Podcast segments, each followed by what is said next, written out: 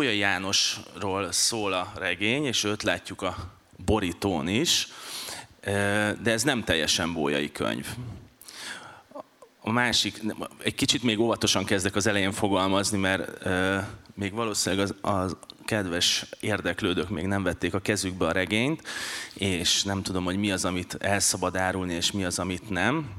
De az egy, a regény egyik szála az Bójait meséli el, a másik szálán pedig egy Láng Zsolt nevű elbeszélővel találkozunk, hogy hogy jött ez az, ered, ez az ötlet, hogy ezt a kettőt megírjad. Ilma Rakusa mondja a regény egy pontján, hogy össze kell írni a kettőt, és akkor majd megszületik a bójai regény.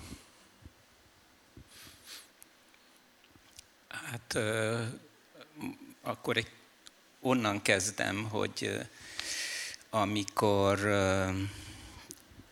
90-ben Marosvásárhelyre kerültem, akkor találkoztam először a bójai kéziratokkal. Ezt ott őrzik a teleki, bójai teleki könyvtárban. Körülbelül 12 ezer oldalnyi jegyzet. És ez mindig is érdekeltek, mert nagyon szépek ezek a kéziratok, feljegyzések, jegyzetek, mindenhová írt, mert valószínűleg kevés papírja volt. És hát mindig foglalkoztattak, de amikor 92-ben vagy 3-ban Eszterházi Péter látogatott Marosvásárhelyre, és elvittem a telekitékába, és megnézte a bolyai kéziratokat, leveleket, akkor ott a könyvtárosoknak azt mondta, hogy egyszer eljönne ide hosszabb időre, mert szeretne írni egy bójai regényt. És hát akkor én azt gondoltam, hogy soha nem fogok írni bójai regényt. Nem, nem, nem tartottam volna ezt semmiképpen jó dolognak. De mikor két évvel ezelőtt elmentem egy svájci ösztöndíjjal fél évre Cúgba, akkor én azelőtt megkaptam, elkészült a bolyai jegyzetek digitalizált változata is. Akkor azt gondoltam, hogy szóljon ez a fél évem arról, hogy én ezeket a jegyzeteket tanulmányozom. És hát ez valahogy az írói munkához hozzátartozik, úgyhogy mégis jól, jól hangzott, mikor azt mondtam, hogy én ezzel fogok itt foglalkozni arra kérdésre, hogy és akkor én mit kezdek majd itt fél év alatt. És hát így közben alakult az ki, hogy, hogy, hogy ott volt végül is a, a, a történet elbeszélőjévé vált íróféle, és hát a, a kialakuló bójai képe és ez a kettő valahogy elindult. Így született. Bójai Jánosban mi volt a legérdekesebb, ami, ami elkezdett foglalkoztatni?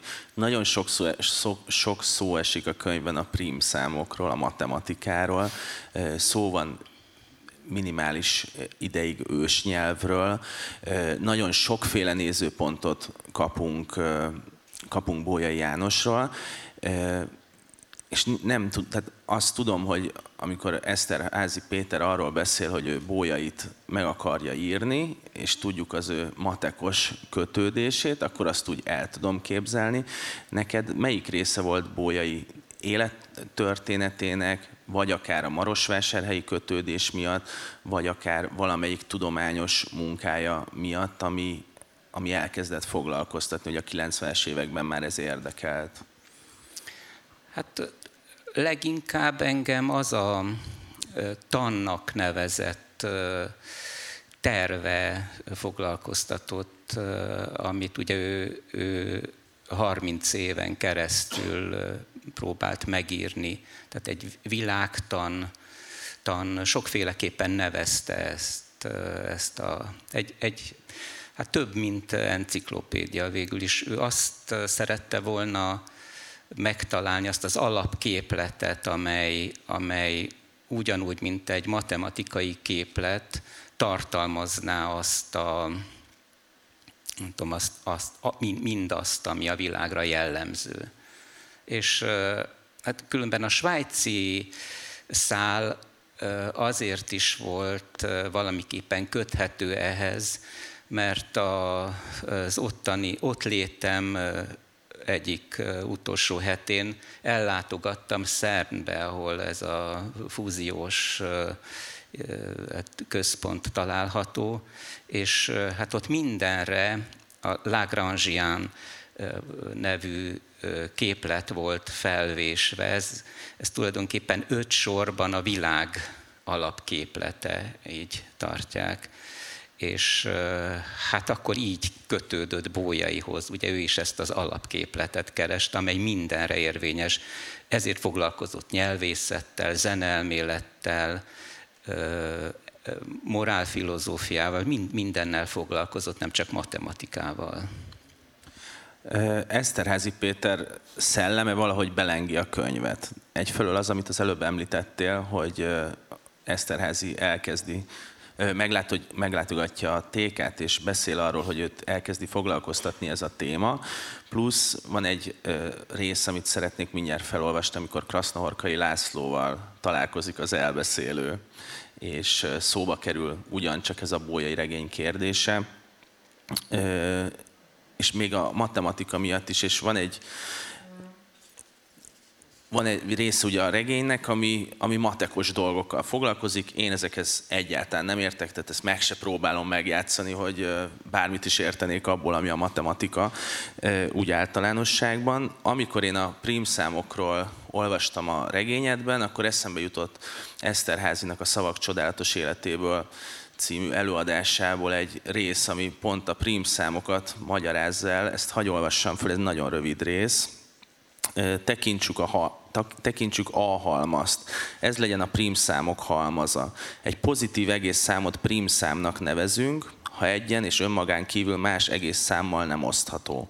Az egyet nem tekintjük annak. Zárójel noha de ilyen a 2, 3, 5, 7, és így tovább. B halmaz legyen a valaha élt magyar írók halmaza, tehát ha valaki magyar író, akkor benne van, és ha benne van, zárójel most, most az mindegy, hogy nyakig vagy bokáig, az magyar író. Írónak azt nevezzük, hát lényegében amit primnek, hogy az egyen és önmagán kívül ne legyen más osztója, lásd még mindenséggel mér magad, ha pedig valaki író, és magyarul ír, az magyar író. Ebben a regényben, ezt csak azért hoztam föl nyilván a prímszámos kötődés miatt, nem csak Eszterházi Péter, hanem sok más író és szöveg megjelenik. Az előbb említett Krasznorkai Lászlót, azt majd hamarosan felolvasom azt a részt. Ilma Rakusa is megjelenik, és beszéltek magyarul arról, hogy mit jelent a nyelv. Mindez Svájcban történik az, hogy ebben a regényben azt is megírod, hogy hogyan keletkezik a regény, ez egy rendszer szintű döntés volt a legelején, mert igazából azért nem kéne a regényről beszélgetnünk, mert a regényben benne van az is, az összes kérdésemre benne van a válasz valójában, azok az eldöntendő kérdések.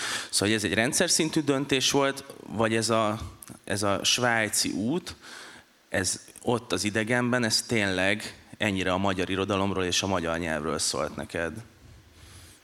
Hát azért is szólt, mert ugye az a szoba, ahol én laktam, többek között Krasznahorka is, is ott lakott. És egészen más dolgokat hallott, ahogy, ahogy meg is írta ezt, illetve hát nyilatkozt egy interjújában. Ő, ő azt hallotta éjszakáként, ahogy a svájciak a pénzt számlálják, én meg tehén bőgést hallottam, mert egy istáló volt mellettünk. Tehát, hogy, hogy sokféleképpen, és hát aztán a, ugye Ilma Rakúza, aki, aki nagy, ugye magyar anyanyelvű, és hát nyilván magyarul beszélgettünk, és hát ugye ő fordít is magyar írókat németre, szóval, hogy figyeli a magyar irodalmat, vagy Zsuzsanna Gáze, aki Eszterházi fordítója is volt, tehát sokféleképpen kötődött a svájci létem a magyar irodalomhoz. De hogy a rendszer szintű döntéseket tekintve, mondjuk az, az volt, azt gondolom, az egyik legfontosabb pillére a, vagy, vagy a, a döntésemnek, hogy, hogy így nézzen ki. A, éppen Bójai, ugyanis ő úgy akart ezt a világtant megírni, hogy nem mindent tudott a világról, de tehát valamiképpen, ahogy egy festő festi a képeit, lehet foltokat, a foltokat érzékelte, hihetetlen empátiája volt és intuíciója volt. Tehát tudta, hogy ott valami kell legyen, és néha csak nem tudom, a szerkezetet hozta létre ennek a világtannak. Ugyanúgy, ahogy ez a Lagrange tétel, ami ugye a világ alapképlete öt sorban, abban van egy HC nevű, amiről azt gondolták, hogy a, egy koeficiens, de közben a, ez a tudós, aki megfogalmazta a képletet, have a coffee, ezt, ezt jelölte. Tehát, hogy vannak dolgok, amiket nem tudunk, de tudjuk, hogy ott kell legyen. Még ez a rendszer szintű gondolkodáshoz egy kérdés, egy beszélgetésben elhangzik a regényben, hogy ha valaki a nem euklédeszi ha valaki a nem euklédeszi geometriáról kezd el regényt írni, vagyis hát a, a kitalálójáról, akkor ezt nem euklédeszi regényként kell megírni. Na igen, ez, ez, ez az a feladat, ami olykor úgy éreztem, hogy, hogy, hogy meghalad engem, hogy mi az, hogy, hogy nem euklideszi regény, meg egyáltalán mi az, hogy regény, de hát ez, ez, ez ebben, egy kis, ebben egy kis morzsát kaphatunk ebből a gondolkodásból, mert engem ez nagyon foglalkoztatott a regényben, hogy ez mit, nem a regényben igazából, mert az, a regény az érthető enélkül is, hanem hogy ez mit jelent, mert egy, egy olyan erős tipródás abban a beszélgetésben az, hogy hogyan kéne megírni a szöveget, és hogyan lehet ezt lefordítani egy matematikai nyelvre talán. Hát ezek ez különféle beszélgetésekben jöttek elő, mert hogy ugye az ott létem miatt többen megkérdezték, hogy akkor mit is csinálok, és amikor elmondtam, hogy mit szinte mindenkinek volt valamilyen elmélet arról, hogy hogyan kell ezt a regényt megírni. Tehát ez, aki esetleg majd elolvassa, az, az találkozik ezekkel a morzsákkal. Rendben, most szeretném megkérni Keresztes Tamást, hogy felradjon a színpadra, és olvasson föl a regényből. Egy olyan részt, két részt fog felolvasni, amikor Bójai János és édesapja Farkas is megszólal, úgyhogy... Drága fiam, mindig kihozol a sodromból, pedig nem kellene. Aggódtam érted, azért mentem tegnap oda. Szólt az egyik kölyök, hogy menjek, mentem. Nem tudom, honnan van benned ez az önpusztító hajlam. Neked két éned van. Így volt kicsikorodban is. Gyakorta meg kellett téged menteni magadtól. Emlékszel, amikor nem akartál enni? Aztán meg annyi éretlen egrest tettél, hogy kis ilyen belehaltál. Vagy amikor leugrottál a tetőről, akkor sem tudtam, mi jár a fejedben. Édesanyáddal sokat aggódtunk, míg az akadémián voltál. Hogy nem történt bajod, ebben én a gondviselés akaratát látom. Kicsi korod óta tudom, hogy feladatod van, azért jöttél a világra, azért kellett megszületned de nem mondok ilyeneket, amilyen a természeted, rögtön összetépnéd a levelemet. Miért kellett lakást bírálned a városban, ha egyszer kimentél Domáldra? Vagy ha már szükséged van a városra, miért nem maradtál itthon? Keveset alszom mostanában, és ha éjjel felébredek, eszembe jutnak a régi dolgok, sokat rágódom rajtuk. Felelősnek érzem magam azért, hogy nem mehettél Göttingenbe.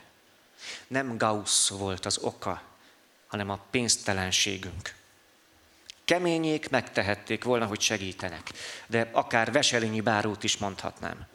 Neki is írtam, könyörögve kértem, támogassa tanul, tanulmányaidat. Keményék a szegénységre panaszkodtak, Veselényi nem is válaszolt. Egyetlen lehetséges útként tovább tanulásod előtt a katonai pálya kínálkozott. Arra készségesebben adományoztak. Azt reméltem, kitűnsz társait közül, és akkor felfigyelnek rád a megfelelő személyek, hozzásegítenek, hogy messzire juthass. Hát ma már belátom, rossz választás volt. Sajnos nem tudunk visszamenni az időben. Mostani helyzetünkben kell boldogulnunk. Beköltöztél a városba, rendben. Szükséged van a könyvekre, a zavartalan időre, amit nem falnak fel a falusi penzumok. De hát te az idődet a könyvek tanulmányozása helyett kardlapozgatásra töltöd. A múltkor összefutottam a várnaggyal, és mikor dicsértelek neki, ő elkomorult, majd annyit jegyzett meg, hogy ha olyan jó lettél volna, nem engednek el a szolgálatból. Mások is kérdezték, mi történt, miért nem dolgozol, miért nem lépsz be valamelyik tudós társaságba.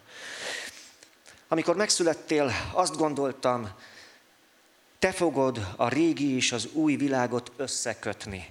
Te leszel a híd a sötét szakadék fölött. Még most is ebben a reményben gondolok rád. Tudom, hogy feladataid vannak. Ne tedd tönkre magad.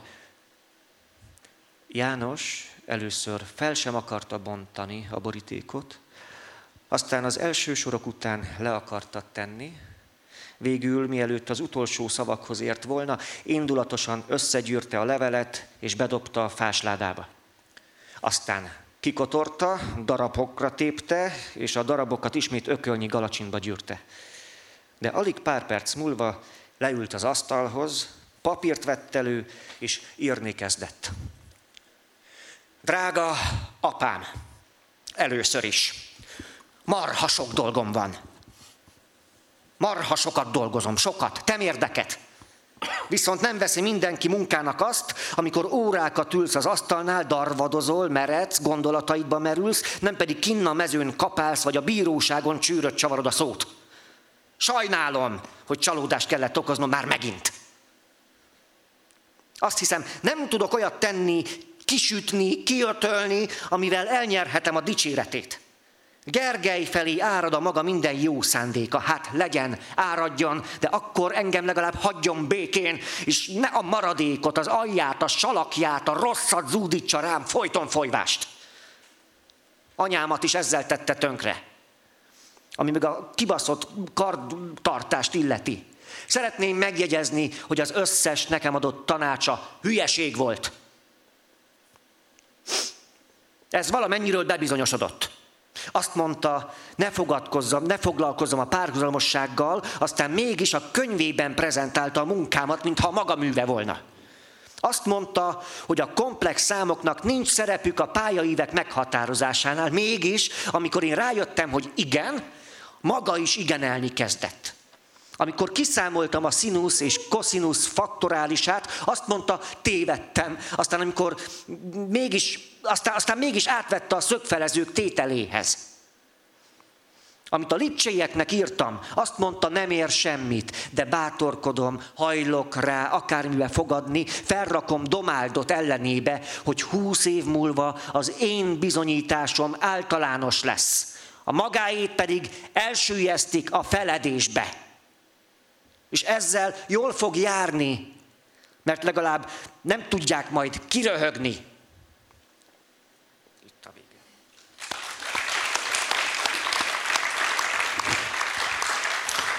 Nagyon bízom benne, hogy a regényben, amikor írta a regény, írtad a regényt, akkor is ilyen hangon szólhat meg Bója János. a, azt a részt hallottuk, amikor a, ugye az apa ír a fiának, fiú ír az apjának. Ebből a regényből, ami nekem ugye a leg ilyen intenzívebben működött, az, hogy van egy, egy ilyen megérthetetlen zseni, akit a korban magában is nagyon nehéz, nehezen találja meg a viszonyát a világgal, nagyon a, úgy a tudományos élettel, mint a hétköznapi élettel, elképesztő mennyiségű tudás van a fejében, és elképesztő mennyiségű tudást akar még elérni, folyamatosan dolgozik egy csomó mindenen, és, és olyan, mintha lenne egy ilyen kapuőr, aki az apja, aki meggátolja abban, hogy ez, ez igazából így óriásit robbanjon.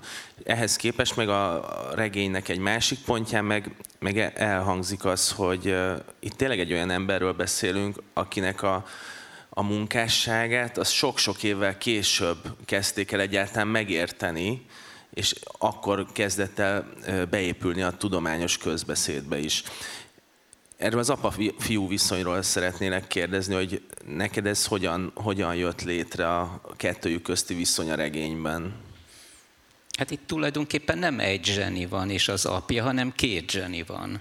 Mert Farkas is egy, egy zseni, csak hát Farkas az a fajta zseni, aki, aki tud szerepelni, megnyeri a, a környezetét, egy társasági ember volt, és, és a fia pedig az a zseni, aki állandóan a prim számokban számolja a lépéseit, aki, aki másra nem is figyel, csak arra, ami, ami foglalkoztatja őt. De az egyetlen ember, aki őt megérti ezen a világon, az az apja. Tehát van egy nagyon, nagyon, nagyon jó viszony közöttük, egy, egy, egy állandóan ellenkeznek egymással, de közben meg, meg tényleg egy, egy hát, na, szóval ez egy számomra nagyon erős volt ez az fiú-apa viszony. Úgyhogy ez, ebbe sok mindent bele tudtam írni. Az az érdekes, de valószínűleg nálam jobban tudod, hogy a, a bójainak az a mondata, hogy a semmiből világokat, világot, új világot teremt, az ugye szerepel a teregényedben is, és Eszterházinak a javított kiadásában is, ahol a legközelebb beszél arról, hogy milyen az apjával a, a viszonya. És ő ott pont ezt kezdi el lebontani, hogy ami meg lett teremtve, ő azt most kénytelen lerombolni. A, az, hogy ezt a, az apa-fiú viszonyt ö, regényben hogyan működteted, aminek a könyvből is kiderül, hogy óriási szakirodalma van, mind az életének, mind a tudományos munkájának, ott mennyire lehetett ezt szabadon írni, és kerekíteni, és szép, szépíteni, vagy csúnyítani a dolgokat? Hát nagyon tehát sokféleképpen látják. Ott a regény elején én összeszedtem néhány idézetet, amit, amit találtam erre vonatkozóan. Tehát, hogy sokféleképpen látják ezt a viszonyt, mindenki másképp látja. Ugye a, ilyenkor általában az ember elég szabadon, mert nincs egy, egy kanonizált kép erre vonatkozóan, hogy milyen is volt ez a, ez a viszony. Egyébként érdekes, hogy épp a, még a, már a regény megírása után is találtam egy új dolgot erre a viszonyra néz, nézvést, hogy hát van egy kis bolygó, amit Bójai Jánosról nevezett el a felfedezője Kulin Ferenc 1936-ban, ha jól emlékszem, tehát 30-as évek végén, és ő, amikor ugye elnevezte, akkor Bójai Jánosra gondolt, de egyébként meg, ugye, ha megnézzük ennek a kisbolygónak a hivatalos nevét, on, ott meg az derül ki, hogy Bójai Farkasról van elnevezett, tehát a Bójai Farkas nevét viseli abban a nagy, a kisbolygók kódexében, ami egy angol kiadvány. Tehát, hogy nagyon, nagyon sok vonatkozása van ennek a viszonynak a mai napig. Azért is kérdeztem, hogy milyen úgy megírni egy életrajzot, hogy nagyon sok ö, tudományos és mindenféle munka ö, elolvasható ebben a tekintetben, mert a, a másik szálon, meg a Lány Zsolt nevű elbeszélő, úgy, hogy én nem ismerem az életedet, de mondjuk akkor előfeltételezem azt, hogy bizonyos referenciális pontok vannak, amik azonosíthatóak a te életeddel. Tehát ez a két elbeszélés megy, két életelbeszélés megy párhuzamosan a, én úgy olvasom a regényt, hogy a, a bójainál valahogy olyan, mintha lenne egy fotónk, ahogy az idő múlásával így egyre inkább szürkülne és láthatatlanná válna, és így, és így a végén szinte el, eltünedezne. És a, a másik szálon, ahol az író az elbeszélő, ott meg valahogy ennek az ellentétes mozgását érzékelem, hogy az a bizonytalanság, önmeghatározásbeli dolgok, amik így foglalkoztatják, igazából azokból kecmerek ki, és hoz olyan döntéseket, meg válaszokat az életében, ami, hogyha ezt a kép metaforát viszem tovább, akkor így élesebbé válik ezeken a fotókon. Most uh, itt a könyv borítóján van egy bójai uh, kép, egy metszet. Azt kell tudni, hogy róla nem készült, tehát nincs, nincs nem maradt fent semmilyen arcmás, semmilyen kép, nem tudjuk, hogy hogy nézett ki. Ez állítólag egy, ez egy, ez egy, ez egy hamis kép, mondják, és a, a leírások szerint. De az, amikor megláttam, Nagybogi elküldte ezt a, ezt a borítót, akkor hát az volt a döbbenetes, hogy, hogy nekem van egy, egy érettségi tablón készült képem, és hogy hát én azt hittem, hogy, hogy, hogy e, én vagyok ott azon a képen. És akkor mondtam is, hogy hát ez egy igen zseniális borító, mert hogy ez így, így született, és hogy, hogy ha már Nagy Bogi szóba került, hát ő, ő szerkesztőként pedig ugye mindennek nagyon utána járt, és hogy, hogy az erősödött meg bennem, hogy ez a, a Láng Zsolt nevű elbeszélő, akinek nem tudom, hogy a neve szerepele, most már erre nem emlékszem, de hogy ennek a története, ez egy minden névben, fordulatban, dátumban, ez egy reális történet. Tehát, hogy ő elírtam dolgokat, neveket, nem rövid el, hanem hosszú el, ezeket ő kijavította, vagy a svájci nők egyenjogúságáról, vagy a választhatóságáról a törvény az nem 70-ben, hanem 74-ben jelent meg, és, és így tovább. És eb, ez úgy megerősödött bennem, hogy igen, tehát hogy, hogy igen, én ezt szerettem volna, hogy ez a, a bójai szál, azt nem tudhatjuk, hogy ott, ott mi, mi volt, tehát a bójai kép az egy el, az egy, az egy satírozott, nem éles kontúrú kép, de hogy a, az elbeszélő története az pedig egy nagyon éles kontúrú történet lett. Az soha nem szerencsés, hogyha a moderátor az értelmezését viszi a színpadra, de most kénytelen vagyok ezt megtenni.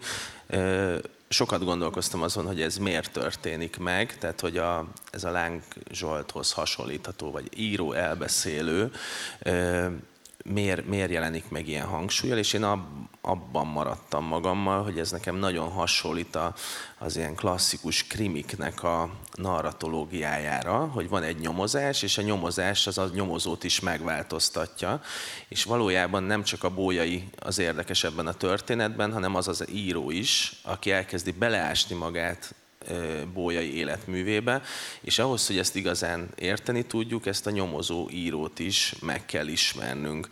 Ez az én értelmezésem. Most csak az a kérdésem, hogy közel járhatok-e ezzel az értelmezéssel, vagy távol vagyok attól, ami, ami a fejedben volt az íráskor? Hát valószínűleg közel jársz, mert van egy nyomozás is ebben, egy tényleges nyomozás is ebben. Úgyhogy hát aki majd elolvassa, az rájön, hogy milyen igazad volt. Akkor most megkérnélek arra, hogy te is olvas fel egy részt a könyvből. Ugye ez most egy az író elbeszélőnek a szövege lesz. hogyha könnyebb, akkor nyugodtan menj a, Jó, oda megyek. A... az állványos mikrofonhoz.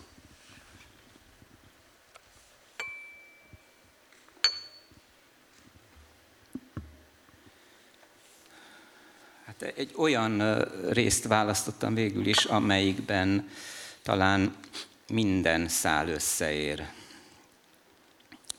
Ez a Denverben élő egyik évfolyamtársamtól várt levél a Cugi kolostor szobámban. Rögtön elolvastam. Kedves barátom, én már felhagytam a geometriával, évek óta statisztikával foglalkozom.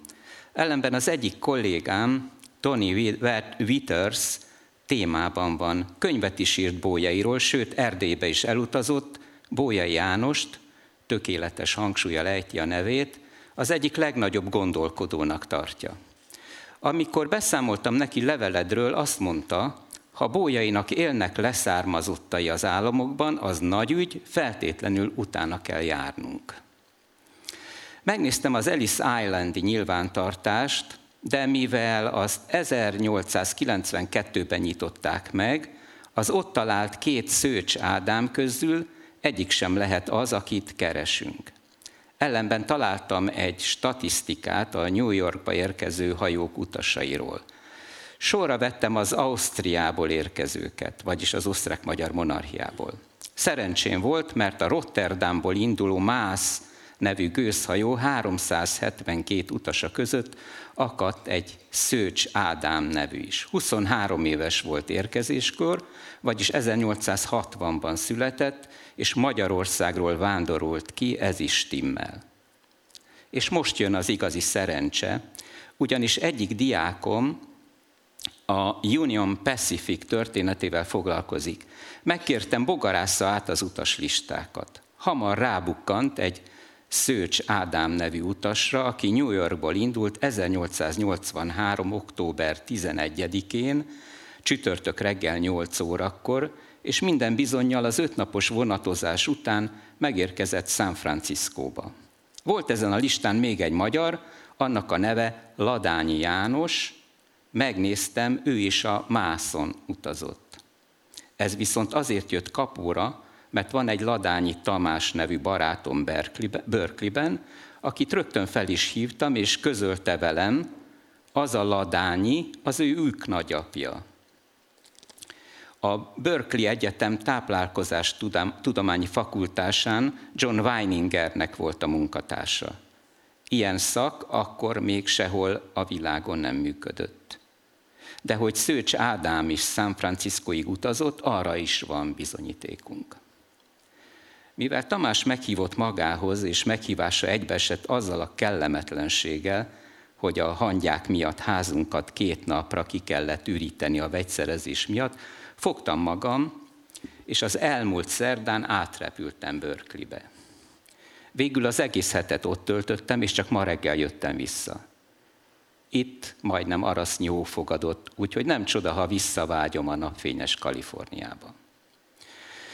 Tudnod kell, hogy Tamás családja résztulajdonosa a Sonoma völgy egyik felkapott pincészetének, a neve Buena Vista Winery. A borászatot eredetileg a hírhet Haraszti gróf alapította, lehet hallottál róla, azt hiszem film is készült az életéből. De nem szaporítom tovább a szót. Tamásnak köszönhetően hamar ráakadtam Szőcs Ádámra. 1942-es haláláig az egyetem megbecsült tanára volt. És ha nem halt volna meg egy ostoba balesetben, talán még az egyetem száz éves születésnapját is megélhette volna. Minden esetre az egyetem 75. születésnapjára készült egy film az akkori professzorokkal. Ebben a filmben Ádám Szőcs arról mesél, hogy milyen szerepe volt neki Jack London rövid egyetemi pályafutásában. Konkrétan azt mondja el, hogyan segített neki a felvételire való felkészülésben, matematikából és fizikából. Hogy esetleg Bójai János leszármazottja volna, semmi erre vonatkozót nem találtam. Kétes dolgok ezek az eredetmondák. Persze menj ma el a Buena Vista borászatba, A borok nevei Attila, Árpád, Huba, mind-mind a magyar kalandor grófra utalnak, miközben a pincészetnek francia bormágnása tulajdonosa. Viszont jövedelmező a 150 éves hagyomány. Kalifornia első borgazdasága címmel hirdetik magukat, amit persze a konkurencia megpróbált elvenni tőlük. RVE, a francia igazgató elvégeztette a DNS vizsgálatokat, és kiderült, hogy az itteni szőlők DNS-e megegyezik egy ősi Tokaj hegyaljai szőlő DNS-ével, amelyből mára csupán 22 tő él Tokajban. A többit elvitte a nagy filoxéra járvány, illetve a nagy üzemi termelésmód. Mindez akkor jutott eszembe, amikor arra gondoltam, hogy vajon nem kellene hasonló DNS vizsgálatoknak alávetni Szőcs Ádám maradványait is, kideríteni valóban a nagy bójai leszármazottja-e. Ha gondolod, elindíthatjuk az eljárást ebben az ügyben is. Tony úgy emlékszik, látta bójai koponyáját a Marosvásárhelyi Emlékmúzeumban, abból lehetne mintát venni. A származásáról ugyan semmi, egyebek viszont kiderültek Szőcs Ádámról.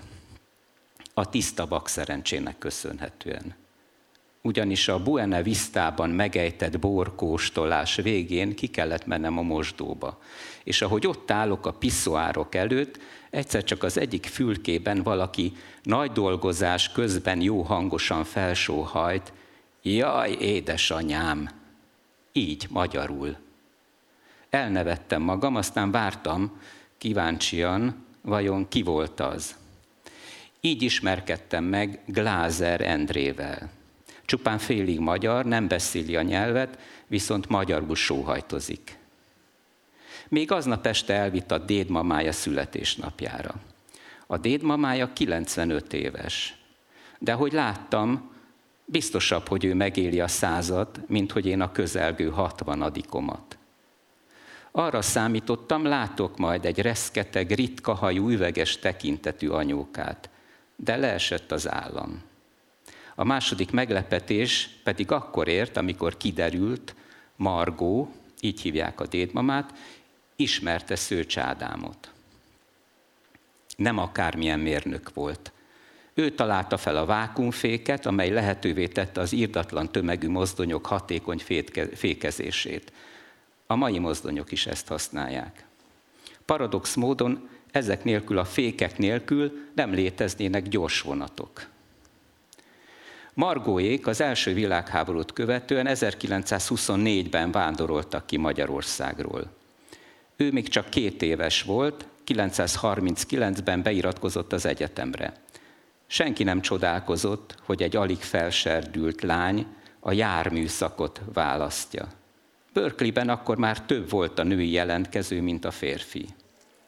Az egyik tanára Szőcs Ádám volt. Margó rajongott a gépekért. Az ájuláshoz közeli állapotba került, ha láthatott egy gőzmozdonyt. Akkoriban még gőzmozdonyokat is gyártottak, és az úgynevezett osztott expanziójú gépek korszerű nyomás szabályozójához a szőcsféle mágneses csapágyat használták. Remélem pontosan emlékszem. Ha nem lett volna olyan óriási a korkülönbség, ami miatt a családja durván közbelépett, ő gondolkodás nélkül hozzáment volna feleségül, de így is örök életében gyászolta. Szőcs magáról nagyon keveset mesélt, mint akinek nem volt sem gyerekkora, sem ifjúsága. Ahogy Margó megfogalmazta, akár, akárha az Alamédai öböl túloldalán ködbe vesző San Francisco láthatatlan maradt tanítványa és kollégái előtt. Sokan a nevét sem tudták. Mégis a legjobb tanár volt. Nem csupán mechanikával, fémmegmunkálással, kopástannal, technikai rajzzal ismertette meg tanítványait, hanem a működés általános és legmagasabb rendű tudományával. Hát, drága barátom, ez a Margo egy fenomén. Én tulajdonképpen szerelmes lettem bele. Megvan a 60. születésnapjára vásárolt Cadillac Brohamje. Nemrég vett bele új akut. Megengedte, hogy vezessem. Leírhatatlan élmény. Na de miközben ott suhantunk az egyenes úton Half Moon Bay felé, intimebb dolgokba is beavatott. Elmesélte, hogyan lett Szőcs múzsája. Ezt a szót használta, a múzsája valóban. Vonattal mentek ki Alamédába, ahol Szőcs háza állt, közvetlenül az öböl partján. Micsoda heves záporok dúltak azok, azon a tavaszon. Ők meg bent a szobában a hatalmas ablakok mögött szerelmeskedtek fényes nappal. Szőcs cölibátusban élt évtizedekig, és mintha ezeknek az éveknek a magányos elmélkedése szökkent volna szárba, fergeteges órákat éltek át. Margó még tapasztalatlan volt, de hamar ráébredt, hogy a test működése hasonló a finom szerkezetű gépekéhez. A vágyakozás beolajozta a testét, és ahogy két fogaskerék tökéletesen egymáshoz súrolja a fogazatok kontúrját, minden találkozáskor ők is egyre jobban összeillettek. Szerénytelenség nélkül mondhatja, a vákumféknek ő volt a múzsája. Ha ő nem tesz meg bizonyos mozdulatokat, a gyors vonatok talán a mai napig meg sem születnek. És akkor máshogy állna ez a világ. Na így. Még a végén én is írni kezdek. Jó lehet Margó még ennél is ékesebben mesélt Szőcs Ádámról. Együtt voltak ők isteniek, ketten egyek. A fogaskerekek ugyan két külön tengelyen forognak, mozgásuk viszont egyetlen forgató nyomatékban egyesíti őket. Az ő közössétett tengelyükről amúgy volna mit mesélnie, de hát ilyesmire nem igen vannak megfelelő szavak. Látott azóta néhányat, élőben is, képeken is, de hasonlót egyet sem. Nem volt sem túl hosszú, sem túl vastag, semmiben nem volt extrém, az alakja viszont atlétikus vállakkal egyenesen és délcegen tündökölt. Az Atlas V hordozó rakétához hasonlított. Pontosan. Margó képes volt fél délutánokon keresztül gyönyörködni benne, egyszerűen megbabonázta, hogyan képes nulla görbülettel mindenhova bejutni. Hát most már tényleg befejezem. A fentieket azért hoztam szóba, mert végül is a férfi szerszámok apai örökségnek számítanak. A sajátos formákat apáról fiúra hagyományozzák a gének. Ha tudnánk, hogy bójainak Atlas V formájú volt a micsodája, minden bizonyal könnyebben indokolható volna egy költséges DNS teszt. Ne haragudj, hogy angolul írtam, már sokkal egyszerűbb nekem, mint a magyar. Ha bármi egyebet tudsz, tudni akarsz, jelezd. Telefonom neheze, te, telefonon nehezebben érsz el, de gondolom az e-mail neked is megfelelőbb. Ölellek, Laci.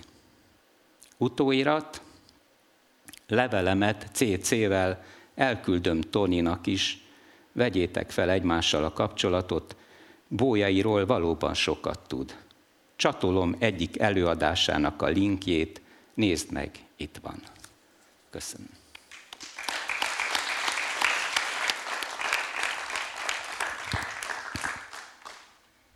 Hát ezt a Margó nevében köszönjük, ezt a felolvasást.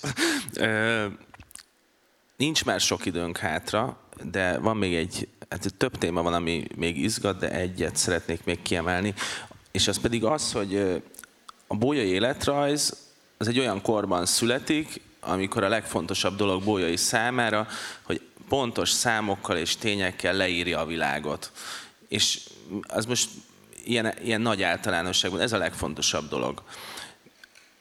A másik szálon, ami meg a 2017 környékén játszódik, azon meg egy olyan világ van, ahol úgy próbál meg az elbeszélő a nyomozás során eljutni pontos információkhoz, hogy ez elég nehéz neki. Megjelenik egy ilyen kutatócsapatnál, Svájcban, akik egy ilyen fura dologgal foglalkoznak, de de ott is inkább az van, hogy a tudományosság egy ilyen fura kontextusba kerül, mert elég nehezen lehet komolyan venni, hogy mit is csinálnak. És ez a két világ ütközik, tehát hogy a 200 év alatt ez így kipörgött ez a dolog, tehát hogy most egy olyan világban élünk, ahol nem a tények a legfontosabbak, nem az a legfontosabb, hogy pontosan számon kérhetőek legyenek az adatok, hanem most pont abban a korban vagyunk, amikor minden meg van kérdőjelezve. Neked a, ez a tudományosság, a pontosság és hasonló dolgok, ezek a könyvből az derül ki, hogy fontosak, de vajon az elbeszélő számára mennyire jelenti azt, hogy a, mennyire reflektál arra a korba, korra, amiben élünk, amikor nem a tények a legfontosabbak? Hát igen, ott van ez a humoros kutatói páros, akik mindenfélét akarnak, mint a brit tudósok, vagy nem tudom én kik, kideríteni a világról. De hát van, van épp Svájcban volt a CERN központ, ahol tízezer ember a világ megértésén ügyködik és az meg egy, nem tudom, valamiféle, hát ez a, a régi gyerekkori bizalom a felnőtt világban, ez, ez tért vissza bennem, hogy, hogy akkor mégis valami megérthető a világból, vagy bízhatunk abban, hogy a, a világ, a világ az nem ellenünkre van.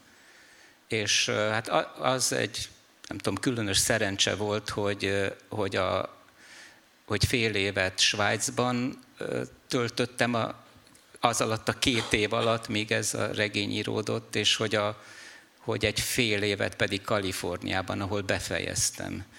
És ott meg, meg tehát egyrészt ott is úgy érzem, hogy tehát van a, nem tudom, a kaliforniai emberekben ez a, ez a bizalom a, a világ iránt, másrészt pedig az a, nem tudom, a, a, a tulajdonképpen a, a táj, ami, az a végtelen, ami ott kinyílik, és ami számomra egy elképesztően pozitív érzés volt. Tehát az a, nem tudom, a végtelen óceán, vagy a, a végtelen kontinens, a, az ősfák, amelyek ott nőnek, tehát az, az valamiféle tehát megerősítése volt, hogy a, annak, amit az előbb mondtam, hogy a, a világ nem ellenünk létezik, hanem a, valamiképpen a pártunkon áll a világ. Egy legutolsó kérdésem van, amit egy idézettel szeretnék be, ö, felvezetni. Van egy Adrián nevű szereplő, és ott a, az ő kapcsolatáról van szó a regényben, és ott azt lehet olvasni, ha leírjuk, kevesebb lesz, mert amit leírtunk, az valami más. Keletkezik valami, ami nem csak hogy lesz, hanem felzabálja azt, amivel a helyében lett. Aminek a helyében lett. És a legutolsó kérdésem az az, hogy le lett írva a Bolyai János élete, le lett írva egy hozzád közel álló elbeszélőnek az élete, és mi az, ami fel lett zabálva, és mi, mi jött a helyére? Hát ö, ö, le lett írva, és ö, azt ö, gondolom, hogy legalábbis azt szerettem volna, hogy mindaz, ami, ami a, a felzabálható, az föl legyen zabálva, és közben jelenjenek meg azok a foltok, ami, azok a hácék, hogy azok meg jelenjenek meg ott a képen. Tudjuk, hogy ott van valami, és, és ez, ez azt hiszem, hogy, hogy, hogy Bója is soha nem veszítette el a, nem tudom, az, a hitét, vagy nem voltak soha kétségei, hogy amit ő csinál, az helyes, helyén való. Köszönöm szépen a beszélgetést, nagyon örülünk, hogy itt a Margó mutattad be a Bójai című új regényedet, és amit fontos elmondani, hogy a könyvet meg lehet vásárolni a jelenkor kiadó standjánál, illetve dedikálni is fogsz, úgyhogy én nekem az a feladatom, hogy még egyszer megköszönjem. Köszönöm önöknek is, hogy eljöttek a beszélgetésre, és akkor találkozunk a Margó többi programján, illetve menjenek dedikáltatni. Köszönjük szépen!